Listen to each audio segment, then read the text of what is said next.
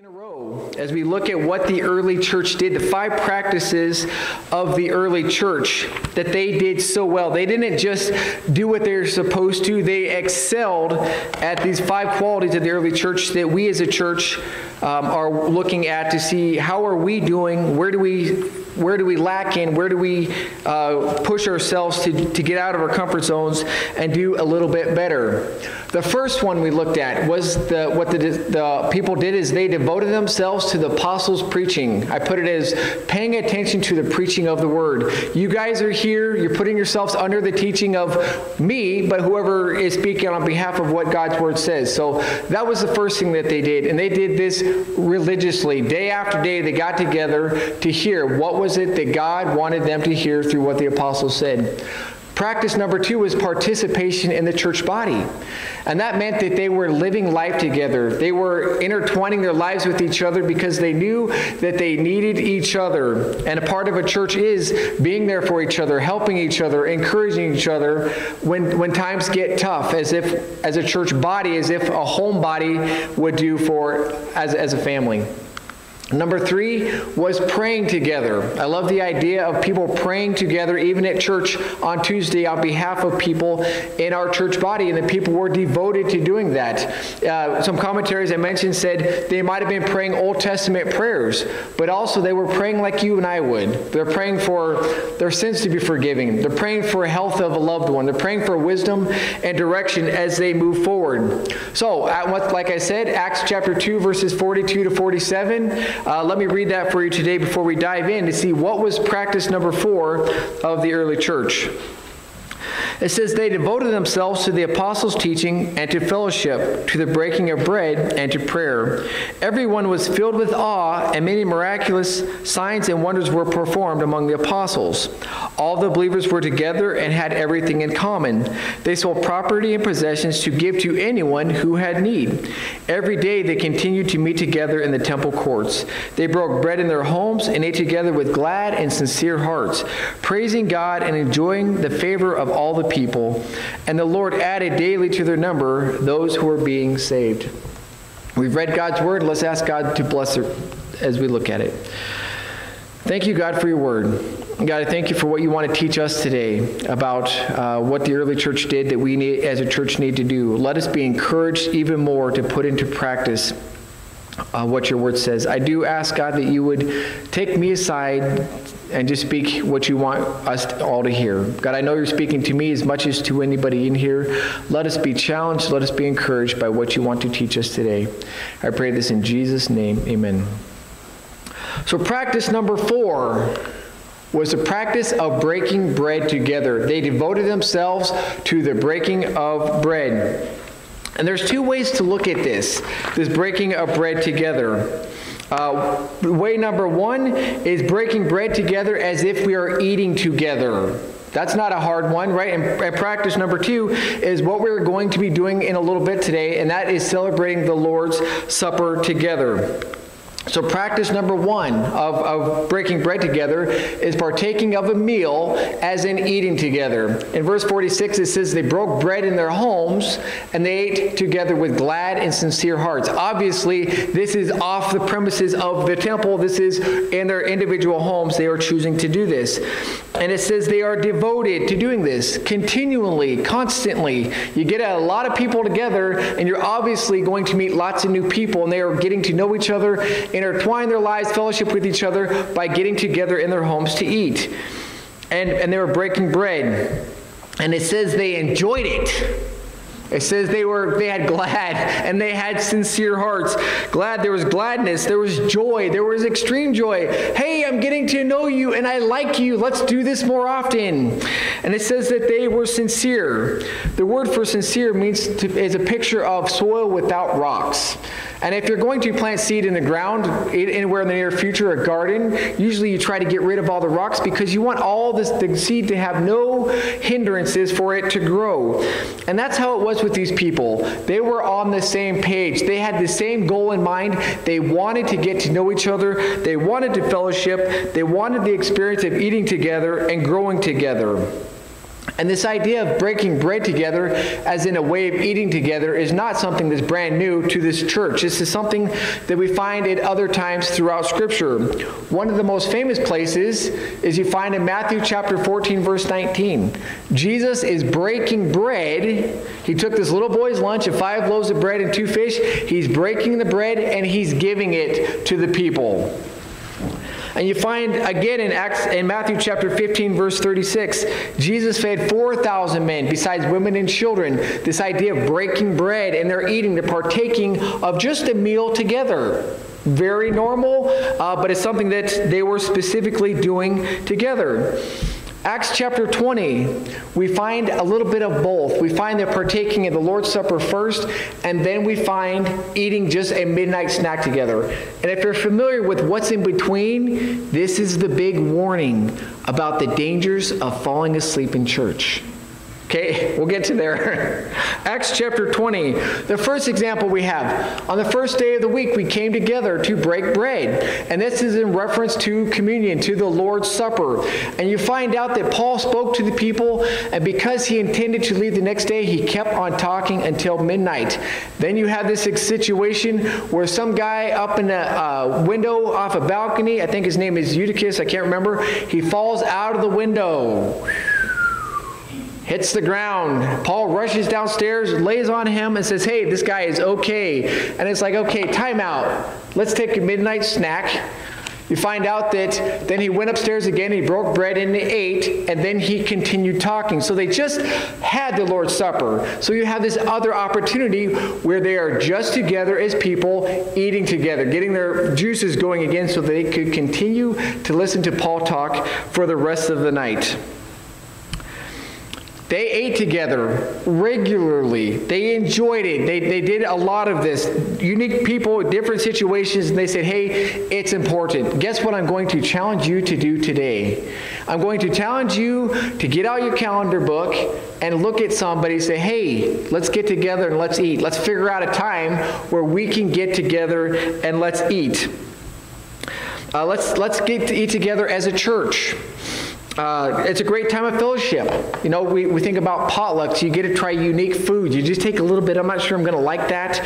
You, you go and you talk to somebody for a few minutes, and you, you wonder, I don't know if I'm going to have a good conversation with these people, but I'm going to try it because we are in a church setting. At our church bunco party, February fourteenth, we got to do this. There was a big spread of yummy foods and treats and cookies and all sorts of things that were out there, and we all filled up our plates. And we all sat down, and we all started talking to people. Maybe it was people that we wouldn't normally talk to uh, on a regular basis or over a meal, but as a church, we did this. So those who were there doing that, good job. In a few weeks, we get another opportunity because Bud and Lois Fuchs are coming. Uh, March twenty-eighth, he's going to share about the ministry. Guess what we're going to do after church? Every single buddy here, every person here, hopefully is going to walk downstairs and sit at the table and eat a yummy meal of food and talk to people and eating together as a church.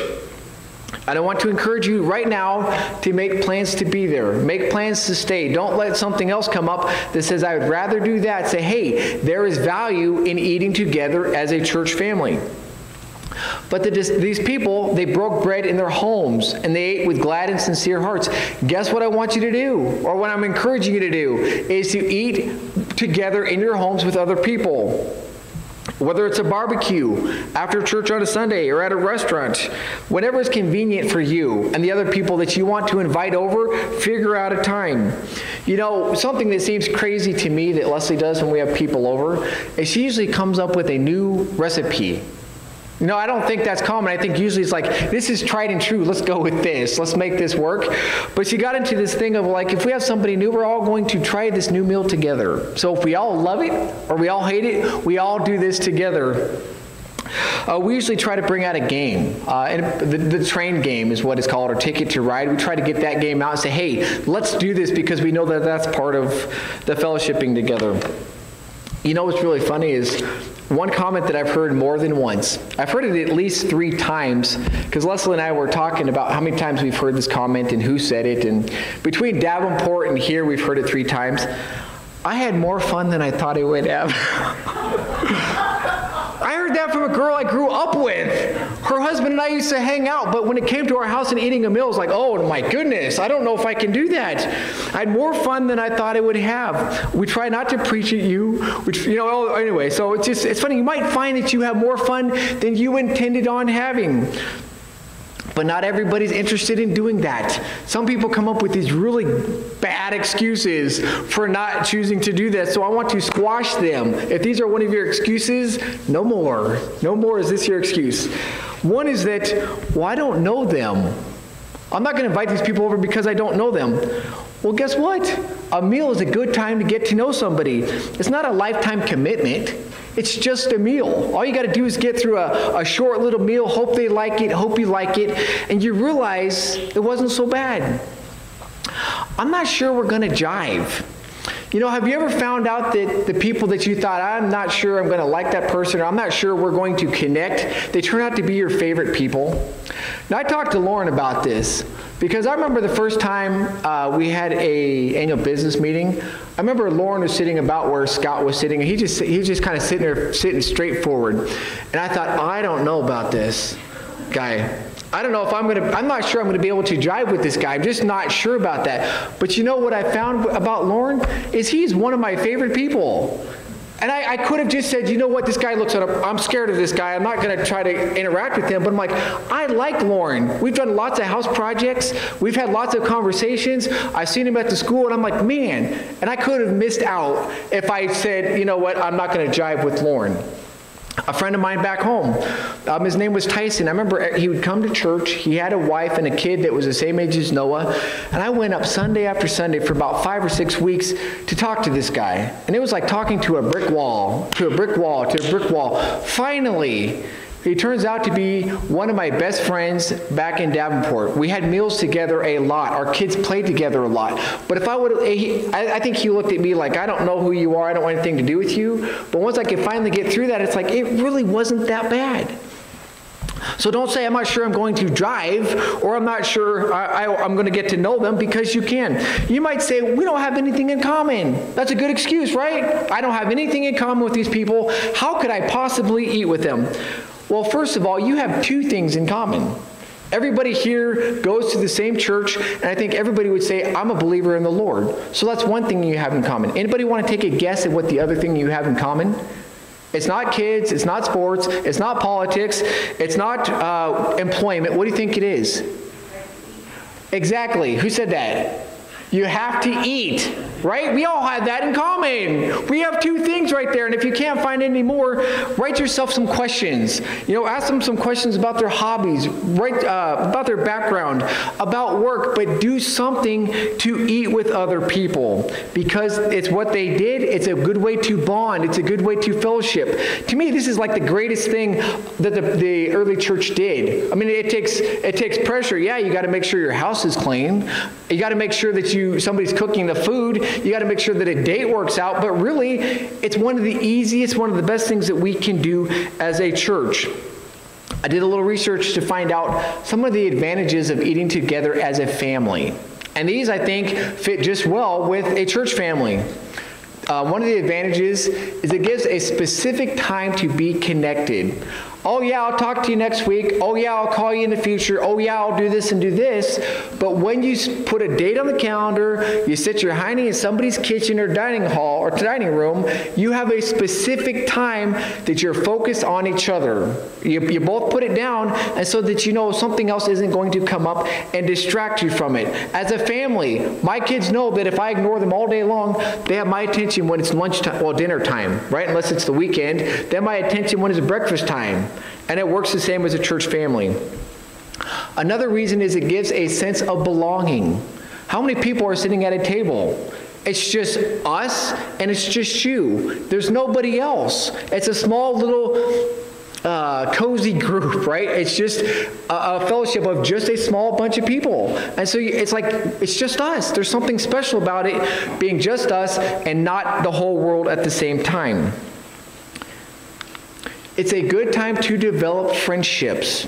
You know, it, I mean, everybody needs to eat. It's, it's a good place where you set aside all of the extra things of the world going on. The T V's not turning on. The kids aren't running around. You're not trying to say, who do I want to talk to in the foyer at the same time I'm talking to Josh or, or somebody else? It's just you. And it's a great time to get to know each other and develop a friendship. And then if you happen to already have friends, it's a good t- time to maintain that friendship. Catch up on life, because life, everybody's busy. I mean, it's calving season, right? Some of you are very, very busy. Some of you work these crazy hours every other week, like Todd does, right? And it's like um, those relationships quickly go bye-bye, even though you're not trying to make that happen. And so if you can get together and eat, you're just focused. And I can just have a, a conversation with you and say, hey, let's catch up. And it's something that the early church excelled at, and it's something that we as a church can excel at as well. So I just want to encourage you, eat together, eat potlucks, have people over for lunch, go out to a restaurant, and don't be the, don't wait for the invite. Be the person who says, okay, I'm going to do this first. I'm going to invite somebody else uh, over for a meal or see what we can do to make this happen. Because you might realize you enjoy it much more than you ever thought you would. And you might develop a new best friend. Number two, so that's the first way of looking at this. Breaking bread together is just in the fun, enjoyable way of eating together.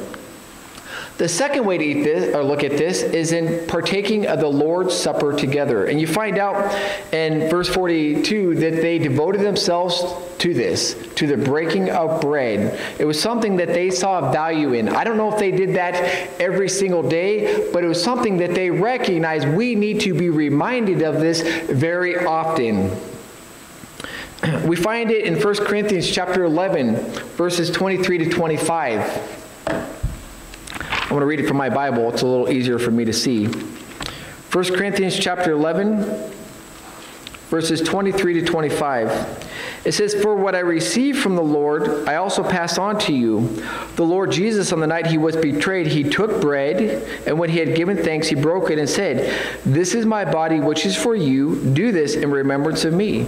In the same way, after supper, he took the cup, saying, 'This cup is the new covenant in my blood. Do this whenever you drink it in remembrance of me.'"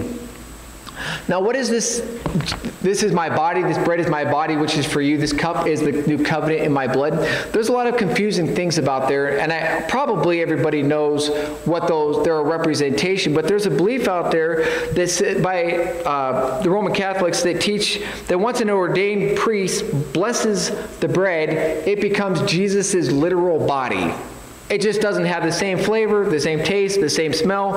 It just looks like bread. But they look at that as if it becomes the Lord's body itself. The same with the juice. It retains the same look and taste, um, but they look at it as if it's the, act, the Lord's actual blood that we're drinking. It's pretty gross. That's not true, okay? Another one, it says that the bread and the, the wine, they coexist with the body of Christ. And so, in a sense, you're still eating the body. You're still drinking the blood. It just keeps looking the same. And that is not also not true. What you find is that this is real bread. Steve made it today or yesterday. It's just bread, okay? It's, it's however little shape, however he made it, it's just bread. And that juice is just grape juice that Darren bought and squirted into these little cups. That's all it is. But what they are is they are a memorial. The, the, the bread represents Jesus' body. The juice represents Jesus' blood. And we take it in remembrance of what Jesus did for us. And we do this together. We take the Lord's Supper together. This is what Jesus did. In Matthew chapter twenty-six, verse twenty-six, it says, while they were eating, they're just having a regular meal.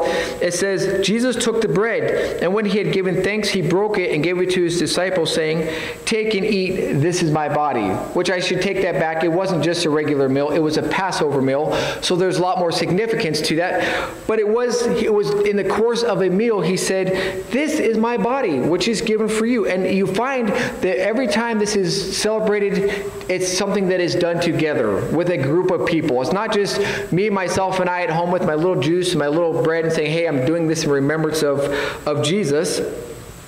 because this is a proclamation of the Lord's death until he comes. I'm, when I'm taking that little juice and I'm eating that little bread, I'm preaching Jesus. I'm preaching, I'm showing, I'm declaring, I'm speaking that I believe this, that this is for me. I'm saying that I believe that, uh, and I accept this. I'm reminding myself, I'm reminding you, I'm, I'm letting everybody know that I am on the same page, that I believe this message, that Jesus needs to be my Savior if I'm going to have eternal life. In First Corinthians ten, verse sixteen, it says that uh, when we eat of the bread and drink of the cup, we are participating in it. We are identifying with it. We acknowledge that Jesus is our Lord, and we are going to follow him. We're supporting this. We're encouraging this. There's a, a little uh, section there where it's talking about eating this food sacrificed to idols. And if it's sacrificed to idols and then I eat that, I'm supporting that. I'm agreeing with that. I'm saying I'm under that authority. And when I take it in remembrance of Jesus, I'm saying I'm under the authority of Jesus. I accept this, and I believe this. And so there's a great value in doing this, and doing this together. Together, because that's the way Jesus did it. That's the way the early church did it as well. So we have two different meanings here for uh, breaking bread together. The first one is what you find with Jesus when he's he's breaking bread and he's giving it to the to the disciples to pass out to the people. It's just having a very regular meal, and that's something that any of us can do with anybody. But the second one is a little bit different, because the Lord's Supper was not meant for just anybody to take. It's only meant for those who have put their faith in Jesus alone for salvation. They are the only people who are supposed to take of this.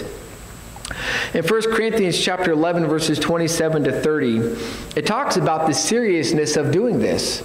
Because, uh, I mean, and, and this doesn't really happen today. I don't know why God doesn't seem to operate in this realm today or in this manner today. Or if he does, I've never witnessed it. But it says, uh, whoever eats of the bread and drinks of the cup of the Lord in an unworthy manner, he will be guilty of sinning against the body and the blood of the Lord. Everyone ought to examine themselves before they eat of the bread and drink of the cup. For those who eat and drink without discerning the body or recognizing the body of Christ, eat and drink judgment on themselves. That is why many of you are weak and sick, and a number of you have fallen asleep. In that day and age, if they were taking it in an unworthy manner, people were dying. People were having physical side effects for doing this in an unworthy manner. And so God is taking this very seriously. This isn't something to just say, okay, everybody else is drinking this and everybody else is eating this, and I'm not going to go through the awkward experience of just passing this by. God takes this very seriously, and so we did take it very seriously as well. We don't want to partake of the Lord's Supper in an unworthy manner. So what do I have to know? What do I have to do if I'm going to take the Lord's Supper in an unworthy manner? Well, there's two things that you got to get right. The first is that you need to have trusted Jesus Christ as your Savior. You have to admit to him, yeah, I screwed up. I've, I've sinned. I need your forgiveness, that I am not good enough on my own to get to heaven. And that's a tough pill for a lot of people to swallow, because you look around and we, we feel like we're good people. We didn't go out and kill anybody. We're not, we're not overthrowing governments. We're not torturing. We're not doing all this robbing banks and stuff like that, those bad things. But we are still not good, because the Bible tells us, Romans three twenty-three, for all have sinned. Sin is breaking God's law. Whether it's something that seems minor or something that seems major, it's all the same. It's all equal. It all keeps you out of heaven. The wages of sin is death. But God demonstrates his love for us in this: while we were still sinners, Christ died for us. Because God loves you. He says, I want you in heaven with me someday. And so I'm going to make a way possible for you to have eternal life. And Romans ten nine says, if you confess with your mouth Jesus is Lord and believe in your heart that God raised him from the dead, you will be saved. He wants you to be saved, and he even made it easy. He didn't make us go out and fulfill a great big to-do list. He says, you just need to admit to me that you have screwed up and you need my forgiveness. And, and you're tr- you trust me to save you, and Jesus says, I will save you. And so hopefully that's something everybody here can say, I've done that. I've already checked off. I've already done step one to make sure my life is right before the Lord. The second thing you do, need to do, though, is to make sure that you have no unconfessed sin in your life. You know, we talked about last week, we talked about prayer, and we talked about the acts of the prayer, and one of those things was C, for confession, and making sure that we do that on a regular basis, of making sure everything is right between us and God, and I hope that you have been able to maintain doing that. But we, we've got to make sure that there is no unconfessed sin in our life, whether it seems like a big deal or a small deal. We need to make sure that we make that right before God. And so we're going to take a moment to do that in a few, in, in just a minute here. I'm just giving you the opportunity to say, hey, Jesus, I need you as my Savior. I haven't trusted you before. Please give me salvation. Or, God, there's, there's these things in my life that aren't supposed to be there, and I'm asking you to please forgive me, and he will forgive you. So those are your two things you need to do if you haven't already done them before we take the Lord's Supper. And if you say, you know what, I'm not going to trust Jesus as my Savior, or I have sin in my life that I'm not ready to confess, then please don't take the Lord's Supper, because it wasn't for you if you're not willing to, to do those things that God has asked us to do. So for a moment, we're just going to, I'm going to give you just a couple minutes to make sure things are right between you and God, and then I'll call the, the deacons forward.